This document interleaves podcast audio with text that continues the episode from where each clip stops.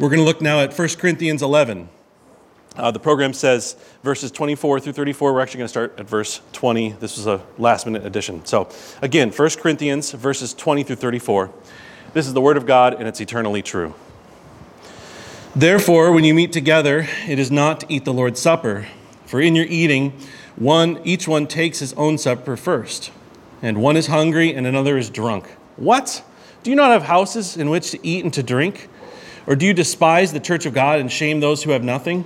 What shall I say to you? Shall I praise you? In this I will not praise you. For I received from the Lord that which I also delivered to you that the Lord Jesus, in the night in which he was betrayed, took bread. And when he had given thanks, he broke it and said, This is my body, which is for you. Do this as a memorial of me.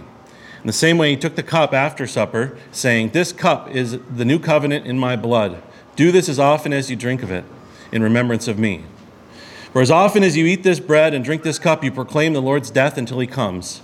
Therefore, whoever eats, this, eats the bread uh, or drinks the cup of the Lord in an unworthy manner shall be guilty of the body and blood of the Lord. But a man must examine himself, and in so doing, he is to eat of the bread and drink of the cup. For he who eats and drinks, eats and drinks judgment to himself if he does not judge the body rightly. For this reason, many among you are weak and sick, and a number sleep. But if we had judged, but if we judged ourselves rightly, we would not be judged. But when we are judged, we are disciplined by the Lord, so that we will not be condemned along with the world. So then, my brethren, when you come together uh, to eat, wait for one another. If one is hungry, let him eat at home, so that you will not come together for judgment. The remaining matters I will arrange when I come. Let's pray. Father, may the words of my mouth and the meditation of every heart here be acceptable in your sight. Pray in Jesus' name, amen. You may be seated. All right. So, for a sermon titled, What the Lord Does for Us in the Supper, this might be kind of a strange text uh, because the only thing that the Lord seems to be doing in this text is judging the Corinthians. Um, but I think by extension, ironically, a passage illustrating curses being poured out on wicked participants, unworthy participation in the supper, we can reason by extension that there are inherent blessings for those who participate in the supper worthily. And that's because the Lord's Supper really does something. That's my underlying thesis for this message. So I want to examine first the structure of this passage, and then we'll draw out two points. Evidently, there's a great deal of chaos in Corinthians. If you've ever read Corinthians, you get that impression. And then we saw in our New Testament reading that there was idolatry of a type that was similar to the idolatry of the Israelites in the wilderness with the golden calf. And then in chapter 11, our text for this morning, we see that, that people are getting drunk, people are hogging the food at the, the Lord's table. And then in verses 20 through 22, the Apostle Paul says that given these wicked things that they're doing, they're not truly taking the Lord's Supper.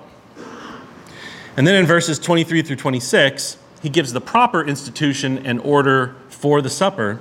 And then he explains that if it's done rightly, the sharing of the benefits, that, that there is a sharing in the benefits of the Lord's sacrifice of the cross, on the cross. And then that's the tacit blessing that I'm kind of going to allude to later. But, but that it's also uh, a proper proclamation of the Lord's death when it's celebrated in a worthy manner. But on the contrary, in verses 27 through 30, he explains that when it's done wrongly, it only amounts to a sharing of the guilt of Jesus' death, not the benefits. And it also amounts to harsh judgments from the Lord, including some people getting sick and some people dying. And then in verses 34 through 31 through 34, uh, he provides the remedy. So he, there he exhorts the people to repent, and he provides the proper conduct that they should imbibe at the supper. So, with that, I wanted to provide a short overview of the doctrine of the Lord's Supper. So, first of all, the devil is shrewd, and he spends his time going after the most powerful and effective things in the faith the things that truly bless and help the saints. And therefore, from the beginning, he's attempted to muddy the waters surrounding communion with errors and then later superstitions in order to corrupt and destroy this glorious gift from the Lord. Over time in the West, the Roman Catholic Church slowly changed the practice. They stopped giving wine to churchgoers, for example, in the medieval times, and then they also invented the idea that the Lord itself is a re sacrifice of Jesus. They used Aristotelian metaphysical categories and got, I would say, a little too precise about when describing something in the Bible. The Bible uses much more vague language to describe. Then the Lutherans, of course, came along in the Reformation, and they moved away from the abominable sacrifice language, which is good. But they kept those overly precise uh, Aristotelian categories. And then uh, after that, further into the Reformation, we've got Ulrich Zwingli coming along. And he, uh, in an effort to sort of move away from all these eccentricities, taught that the supper was just a mere memorial. And that the Passover, meal, it was like the Passover meal of the Old Testament, right? So it says to eat the, the uh, bitter herb of affliction, right? You're not literally eating something related to the original Passover. It's a memorial, it's a memory of the original Passover. And so is the supper, which is what he would, he would say. There's nothing spiritual or blessed to it, it's just a remembrance. Well, Calvin came along, and contra Zwingli, he wanted to preserve, I think, I'm going to use the word spookiness, the actual spiritual effects of the supper, right? And this is something that the church had pretty much always maintained, that there was real blessings, real spiritual benefit from, take, from partaking in the supper. But without the superstition, right, and the overly metaphysically precise language that had come before. So Calvin taught that uh, Christ remains in heaven, i.e., he does not come down that the way that the Lutherans and the Catholics say that he does. And instead, we commune with him by ascending to him rather than him descending to us. And that the supper is a means to that end. And then, furthermore, he taught that the bread and the wine in the supper are signs used by God to communicate the promises which they represent. And I think Calvin was right, and his views are going to inform mine as we go through this. So, then, why did I decide to preach this message to us? Well, I would say that we, as uh, modern people, Christians living in the West, um, we swim in the waters of uh, naturalism. And, and so our assumptions, we're very much influenced by this, even if we don't realize it. We assume, we don't think about spiritual blessings accruing to us. We think rather in terms of, well, natural, everyday kinds of things. And this naturalism, I think, causes people to go down uh, two different paths. So, and in response to it, one is to embrace it, right? And, and that's to sort of neglect the spiritual aspect. And then the other side is to kind of overemphasize, right? And that, go, that goes into charismania or, or Rome or the East, talking about more like the mystical kind of side, or just outright paganism. So, in the context of the Lord's Supper, these two responses to naturalism that occur, these two reactions to naturalism, um, in, in the context of the supper, one approaches that sort of Zwinglian mere memorialism. So this is a total uh, neglect of any spiritual or mystical aspects of the supper. And this is the view you'll probably find in most broadly evangelical churches today. But the other route, obviously, similar to just going to the Rome, they'll go to the Roman Catholic or Eastern or even Lutheran views of the supper to kind of over spiritualize what happens. So I want to argue for a view, uh, for a view that provides sort of a happy, uh, I would say, biblical median between the two. It doesn't go headlong into the over spiritualizing errors, uh, but nor does it go into deny the spiritual slash experimental component of the supper. So, the Lord's Supper is a sacrament that confers blessings through the Holy Spirit to the Christian when the Word of God is present. That's how I define the Lord's Supper. Well, what is a sacrament? I use that word there. Augustine, I think, has probably the most helpful definition of history that I've heard. A sacrament is a visible form of invisible grace. The Lord's Supper, as a sacrament, means that it nourishes us and assures us of our continued participation in our union with Christ. So, with that lengthy background in mind, I want to draw two points from our text this morning. First, given its importance, there are serious dangers for not rightly participating in the supper. And then, second, the Lord graciously blesses us through the supper. All right, so point one there are dangers for not rightly participating in the supper. I want to start off with a definition of a covenant, because I'll be talking about covenants. A covenant is a solemn bond, solemnly administered with between two or more persons with attendant blessings and curses. I'll give that one more time. A covenant is a solemn bond, sovereignly administered between two or more persons with attendant blessings and curses. We got a vivid picture this morning from our reading from Deuteronomy 28 of what those blessings and curses can look like. Um, clearly, covenants, taking those, that chapter seriously, is not something to be taken lightly as a subject. So, throughout the Bible, covenants, when they're made or renewed, are accompanied by a feast. Which is why when we renew our covenant with God every Sunday, our service would feel incomplete without that meal. It's part of our renewal of covenant with God. So, at the supper slash feast prescribed by Jesus on the night of his death, we both commune vertically with our Lord and horizontally with our neighbor, experiencing that bodily unity together in Christ. And in this sacred rite, uh, it is, excuse me, it is a sacred rite, and with all sacred actions that God prescribes, it's incredibly important to carefully keep it precisely as it was prescribed. So think about Leviticus, right? God will say to Aaron, "Do this," and then Aaron it lays out in detail what he wants Aaron to do. Then Aaron does it, and it lays out in detail what Aaron did, even though we just heard what that was. It seems like extraneous detail. Why that repetition? Well, God is, is tacitly, I think, teaching us the importance of listening and obeying his commands precisely. For example, the Hebrew word for obey means to listen or to hear. Um, and so God goes, uh, uh, excuse me, so God goes out of his way to show that they had listened to him, that Aaron had listened to him or whoever, by laying out the, obe- the obedience that they followed in meticulous detail. So think about how mad God, God got towards Moses when Moses struck the rock instead of speaking to it, right? It's the same kind of thing. God's instructions must be followed with precision, especially when it regards holy things. And that's where we see that repetition is in the context of, of holy things. So the Apostle Paul, earlier in chapter 11, and a part we didn't read this morning, commends the Corinthians for firmly holding to the traditions that he had delivered to them. So they had clearly kept some aspects of the tradition, right, correctly, but clearly not all of them. Um, and that's our section, is the ways that they were not keeping the tradition correctly.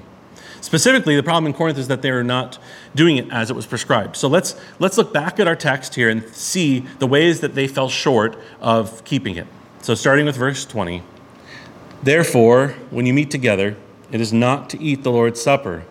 For in your eating, each one takes his own supper first, and one is hungry, and another is drunk. What? Do you not have houses in which to eat and drink?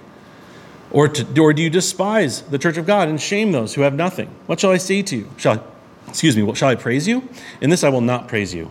For I received from the Lord that which I delivered to you, that the Lord in the night in which he was betrayed took bread, and we know the rest. So further down in verse 27, he continues. Therefore, whoever eats the bread or drinks the cup of the Lord in an unworthy manner shall be guilty of the body and the blood of the Lord. But a man must examine himself, and in so doing, he is to eat of the bread and drink of the cup. For if he eats, for he who eats and drinks, eats and drinks judgment to himself, if he does not rightly, if he does not judge the body rightly. For this reason, many among you are sick and weak, and a number sleep.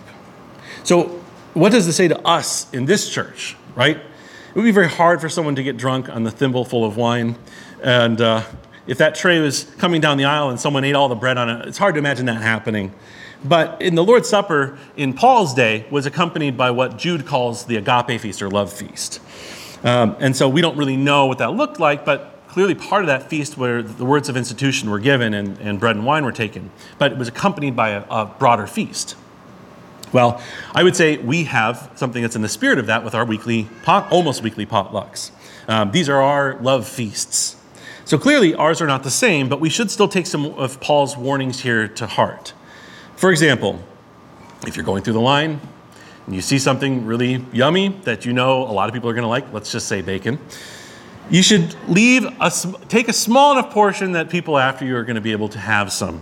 Um, that would be one example. Or husbands, you know, remember to praise and encourage your wives for all the hard work that they put into this feast. Let them know how thankful you are for it because we do not you know, we don't we do these feasts gloriously often enough that would be easy to take for granted the amount of work that they take.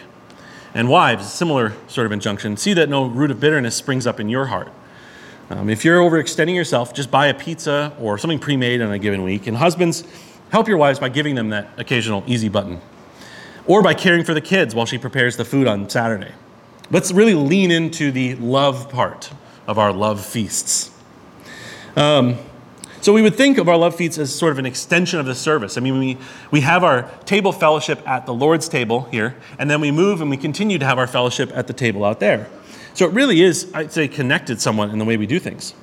Um, and so remember that communing at the supper is not just about the Lord, but it's also about our neighbor. Uh, because he is a member of that same body that we are participating in. And the Lord's Supper unites us as brothers in Christ, binding us together every week. And it was violating this sacred reality in Corinth that led to the Lord's judgment. So now we're going to look more closely at that. So, one of the things that the Paul exhorts the Corinthians to do is to discern the Lord's body. Let's read that verse again.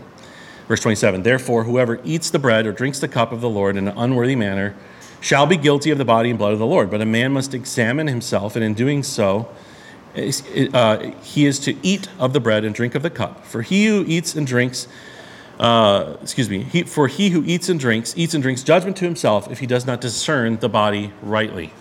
So, this idea of discerning or judging might be in your translation, the body of the Lord rightly.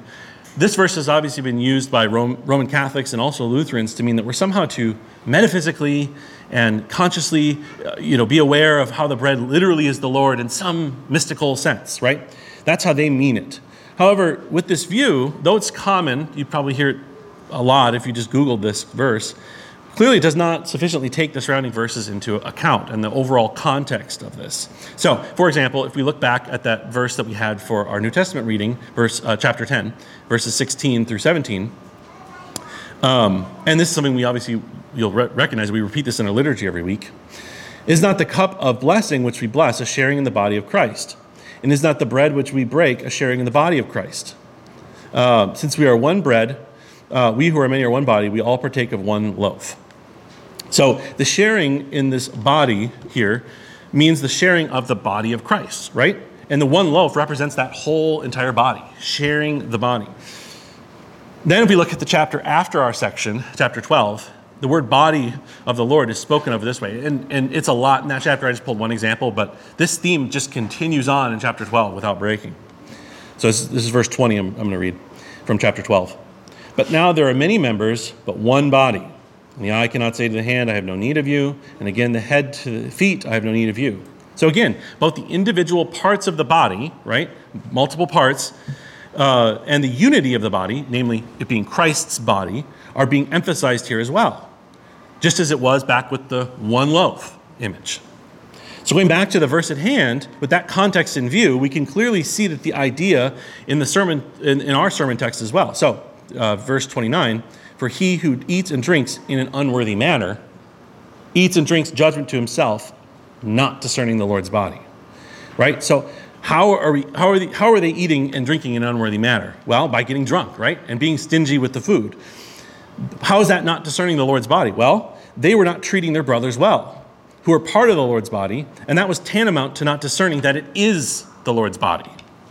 So, just as God says in the Old Testament that Israel is the apple of his eye, right? And if someone pokes God's eye, he's going to get mad because he so closely identifies with his people. And so it is in Corinth. For this reason, many are sick, or excuse me, many are weak and sick among you, and many sleep. Do not mess with the Lord's body.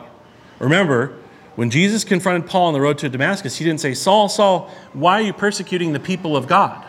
No, he said, Saul, Saul, why are you persecuting me? Or consider Jesus' parable of the sheep and the goats. Insomuch as you've done to the least of these, my brethren, you've done it to me. So, this is one of the reasons why we should invite our baptized children to the table. For indeed, they may not be able to achieve somehow to a metaphysical awareness, but they can, uh, but being literally the, uh, excuse me, or it being literally Lord in some sense, but rather, when your son sees the plate coming down the aisle and the, and the piece of bread, and people, and baptized people eating that bread, and it comes to him, he can rightly discern the Lord's body and say, Well, am I not a part of this body? Can I not eat of this bread? So naturally, he gets the sense in which he discerns the Lord's body that he is a part of. Um, so, what about examining ourselves? What, what about that in this context? Well, let's look at that verse again. So 1 Corinthians 10, starting verse 27. Therefore, whoever eats the bread or drinks the cup of the Lord in an unworthy manner shall be guilty of the body and blood of the Lord. But a man must examine himself, and in so doing, he is to eat the bread and to drink of the cup. For he who eats and drinks, eats and drinks judgment to himself if he does not judge the body rightly. For this reason, many among you are weak and sick, and a number sleep. But if we judged ourselves rightly, we would not be judged. But when we are judged, we are disciplined by the Lord so that we will not be condemned along, along with the world. So, with the broader body context in view, it is clear that judging oneself is not morbid introspection. Right? This is the other, I think, error that people fall into with this. For indeed, if we really examine ourselves in light of God's revelation, we would come up, we come up short. That's the obvious answer to that. And we would feel unworthy to come to the meal. Now, the examination here is related to the context, namely, are you partaking of the feast in an unworthy manner? That's the examination. So when we judge ourselves so that we're not judged, right? That's what he says to do. Judge yourselves in this matter so that you're not judged. Well, remember last uh, Sunday when I quoted this verse, this very verse, and uh, I was saying that repentance is speaking the same thing as God, right? It's a pure word. Well, when he tells them not to, he tells them to, excuse me, when he tells them to judge themselves regarding their conduct at the supper now, so that they don't have to face God's judgment then, through sickness and death, or in the final day of judgment, that's what it means to examine yourself and judge yourself so that you're not judged. Repentance means turning from sin, right? But it also means turning towards righteousness, doing what is correct. And Paul then, of course, in that section, in verse 33, turns to explain to them what they ought to do instead of what they had been doing. So, verse 33. So then, my brethren, when you come together to eat, wait for one another. If anyone is hungry, let him eat at home, so that you will not come together for judgment. There it is again. And the remaining matters I'll arrange when I come. So, as you can see, the way they were coming together was not for the Lord's Supper, right? That's what he said in the beginning of the section, but it was rather for judgment. It should have been a blessed supper, but instead they made it a mockery, a mockery of it by their unloving actions towards one another. So I see three types of judgment in this text. We just looked at judging yourself, right? So that you're not judged. The next one I want us to look at is God's judgment. I want to look a little more closely at that. And then after that, I actually want to look at the judgment of elders, which I think is important. It's not in this text, but it's something we should talk about. So, the Lord is judging the Corinthians, and therefore many of them are weak and sick and even dead. Right? God judged Corinth by cursing some with sickness and death. And God is not trifled with. That's what we learn from that. When sinners handle holy, when sinners handle holy things frivolously, they need to tread lightly. So the question is, do people today get sick and die, excuse me, from not participating rightly? Or is this just like a first century thing? Well, I would say both. On one hand, the first century, you know, when, because God is just doing a new thing, it's more likely he makes examples of wickedness through immediate judgment. So back in like Uzzah touching the Ark of the Covenant, that was about to be a new thing. It was about to be the temple being built. And God made an example by killing Uzzah because he touched the ark when he was trying to steady it because they put it in the back of a cow and they're supposed to carry it on their shoulders, right? So these things are given as examples that we might look back on them and take heed now and see the severity of sins now. Um, that were exemplified by God's judgment. But he still does not dole out physical judgments, but he still does dole out physical judgments today. We just don't have an inspired witness to tell us when he's doing that, right? Uh, he, we, we, we couldn't quite figure out the cause and effect, Uh, all of the pieces, but we can still see God's hand working in the world because we're not deists, right? We believe that God is involved both in our lives and the world. For example, on one cold day in Minneapolis back in 2011, a tornado very rare occurrence on a cold day, struck a local ELCA, Evangelical Lutheran Church, knocking down its steeple. And it also struck and damaged the convention center where the ELCA was having a vote to accept gay clergy. So, though we don't have a prophetic witness to confirm that, that this incident, but we, we can safely say that God was casting his vote that, that day. All right, so we've looked at judging ourselves, that we're not judged. We've looked at God's judgments, uh, but uh, and what those look like. So now let's look at the judgment of elders. So they're not mentioned in this text, but they are an important part of the Lord's Supper and the idea of fencing the table. In the Old Testament, when Israel was in the wilderness, God had the tribes of the wilderness camp around the tabernacle, right? And in between the tribes and the tabernacle was the tribe of the Levites. We might think that this is so that God's people don't go in and mess with the tabernacle. And I think that is part of it. Having the Levites there is a barrier. But I also think it was to protect the people of God from God breaking out in judgment. And so it is today. Though we don't have priests, we have elders, and they fence the table. They protect the sanctity of the table to both protect God's glory, but also protect us from God's wrath, keeping back notoriously wicked people from the table or keeping order and that sort of thing, etc. So I was way too long in the faith before I realized that the term excommunicated literally means to not commune with, right? That, but that's what it means, right? To excommunicate means to cut off from the table. Jesus in Matthew 18 gave us the procedure for this process. If your brother's in sin, you take it to him personally, like we were exhorted to do in Psalm 12 last week. And then if he doesn't receive it, bring another with you. And then eventually bring him before the church to be cut off. So, one of the things that the elders do is rule in the cases of excommunication. And I didn't know about that after the service when I prepared this. The Lord did, obviously. So if a person is in unrepentant sin or apostatizes, it is the elder's responsibility to handle that and to formally bring it before the church to cut off the person, right? Jesus talks about. Another thing that our elders do from time to time is to bar someone from the table for a limited time as a solemn warning to repent from a severe pattern of sinful behavior. So in 1 Corinthians 5, we have an example of a man who's with his father's wife, and Paul instructs them to not even eat with such a one. And I think that that principally means not to eat the Lord's Supper with him. And then Paul, what does he do? He gives him over to Satan for the destruction of his flesh, that his soul might be saved on the day of Christ Jesus. The desired goal with any of these forms of discipline is not punitive, but rather to hopefully restore a brother or sister that his soul might be saved in the last day, in spite of, a in spite of being cut off for a season. He repents and returns like the prodigal son. That's the hope. So, with that, we've seen the dangers of communing, right? Some are sick, some are weak, some have died. Should we abstain from the Lord's Supper then, that we might accidentally practice it in a way that's unworthy? No, because that would be tantamount to excommunicating ourselves. We have no right to bar ourselves from the table. This is exclusively the purview of the elders of the church. We are not allowed to do that for ourselves. We instead are commanded to come to the table. And therefore, we need to trust our elder, elders' good rule in the church and come, even if we feel unworthy of coming. And by all means, repent, of course, right? If you're, if you're convicted by a sin because you're coming to the Lord's table, repent. But uh, this table has been gloriously prepared for repentant sinners. So come, receive the blessings of the supper, for it is precisely for repentant sinners. So now we'll look at what those blessings are. Point two the blessings of the supper, what the Lord does for us in it. All right, so we've examined the judgments related to the supper. Now let's see what blessings we are to expect to receive from our Lord Jesus Christ in his supper. We've talked about how true and terrifying the judgments are from the Lord that come down on those participating unworthily. On the flip side, let's look at his wonderful blessings to those who participate worthily. Um, I would, uh, but before we jump into those blessings, I want to look at three ways we are to participate worthily. What does that look like?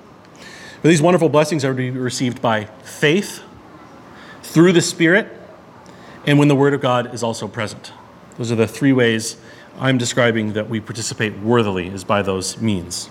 So, first, they are to be received by faith.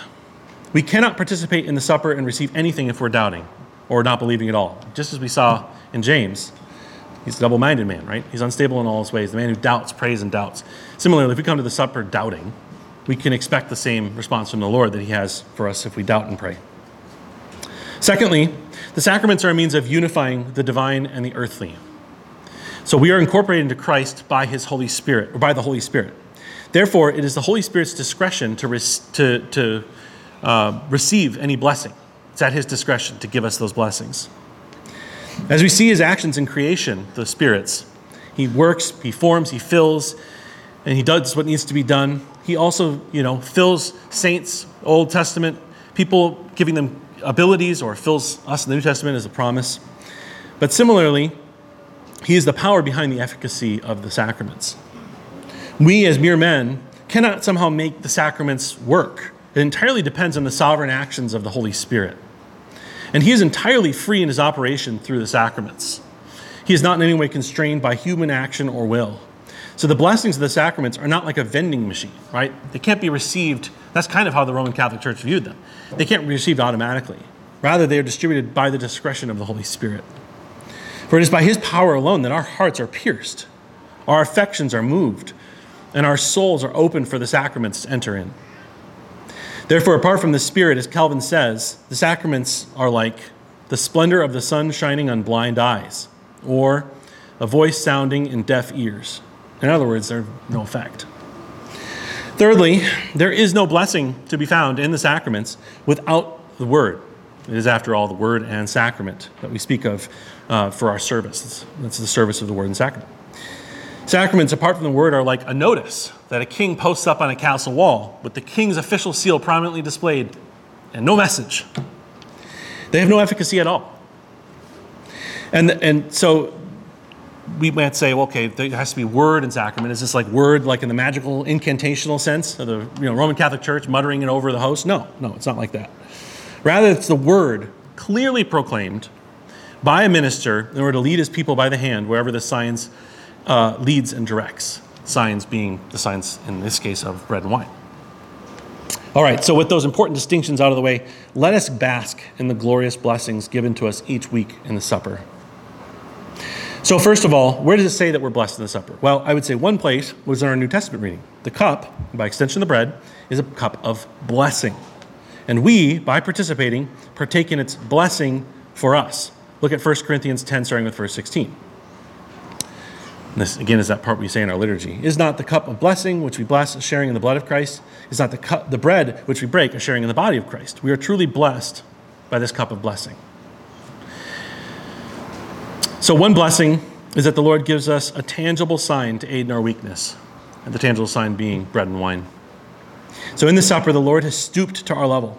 He has given us a visible, physical sign of a truly communicated, invisible, spiritual reality. We are weak, and given our weakness, we cannot receive Him fully by trust in the Word alone because of our weak frame. God has graciously provided us with a visible symbol in addition to His Word. This is the, the sign of bread and wine. And it is in these that He signifies all of His promises. In consuming the bread and wine, God both confirms and fortifies us by delivering us, us, delivering us from all our doubts and uncertainties by a tangible physical sign. Therefore, it increases our faith. Through receiving this physical, tangible sign of bread and wine, we can see that we are in Christ, that we are part of his body, because we have received of him in the manner that he has chosen to signify to us by this sign. And furthermore, through the benefits of consuming bread and wine, the Christian participates anew in the benefits spiritually granted to him in Christ. So, just as bread nourishes and sustains us and keeps life in our body, so Christ's body the only, is the only food to invigorate and enliven our soul. Similarly, in taking the wine and reflecting on the wine's benefits to the body, we realize that those benefits are also spiritually imparted by Christ's blood. Namely, it nourishes us, it refreshes us, strengthens us, it gladdens our heart. That's what Christ's blood does for us in the supper. Calvin helpfully says this For as the life into which he has begotten us again is spiritual, so must be the food. In order to preserve and strengthen us, be spiritual also. The food, be spiritual also. I'll read that again. For as the life which God has begotten us again is spiritual, so must be the food, in order to preserve and strengthen us, be spiritual also. So, furthermore, the supper is the Lord's prescribed means of receiving Him. When we eat the bread, when we drink the wine, we truly receive the whole Christ as a gift. That is the blessing of this feast. But not only that, we receive all that He has attained for us in His death, burial, and resurrection afresh. Therefore, what flows to us is righteousness, forgiveness, and sanctification from the supper. The supper also draws us back to contemplate the precise moment of our justific- when our justification was secured. It draws us to the cross of Jesus and to the resurrection. And it confirms to us that whatever is bad in us, the Lord nevertheless recognizes and accepts us as righteous. In ourselves, we're devoid of all good. The only thing we can procure on our own is death. Nevertheless, the supper is a testimony that, having been made partakers in the death and passion of Jesus Christ, that we have been. That we have been granted everything we are deficient of in Him. And if you permit me, these last two reasons are subjective, but I, I think I'm not alone in this feeling. So, first, the service doesn't feel complete without the Lord's Supper. I don't know if you feel this too, but when I go to other churches and then the service just ends and there's no Lord's Supper, it feels like something is missing. Um, and because at that point we've already received, you know, the Lord's word in a variety of means, the call to worship, to, through, you know, through, in our case, the confession, the sermon. It just seems right to then receive Him in a physical way, through the prescribed means of bread and wine. And second, which I would connect with that, throughout the week, if I miss church, I feel it. And it's not just because of the Lord's Supper, right? It's word and sacrament. But throughout the week, it feels as though I'm missing something when I miss church, when I miss the word, when I miss the Lord's Supper, when I miss the sweetness of fellowship. Something ineffable is missing from me that week. Something that is that a naturalist couldn't point to. Something a little spooky. All right, well, let's pray. Father, we thank you for your word. We thank you for the supper. We thank you for what it assures us of, what it communicates to us, what it blesses us with. And uh, we thank you most of all for your Son who provided us that supper. Pray in Jesus' name, amen.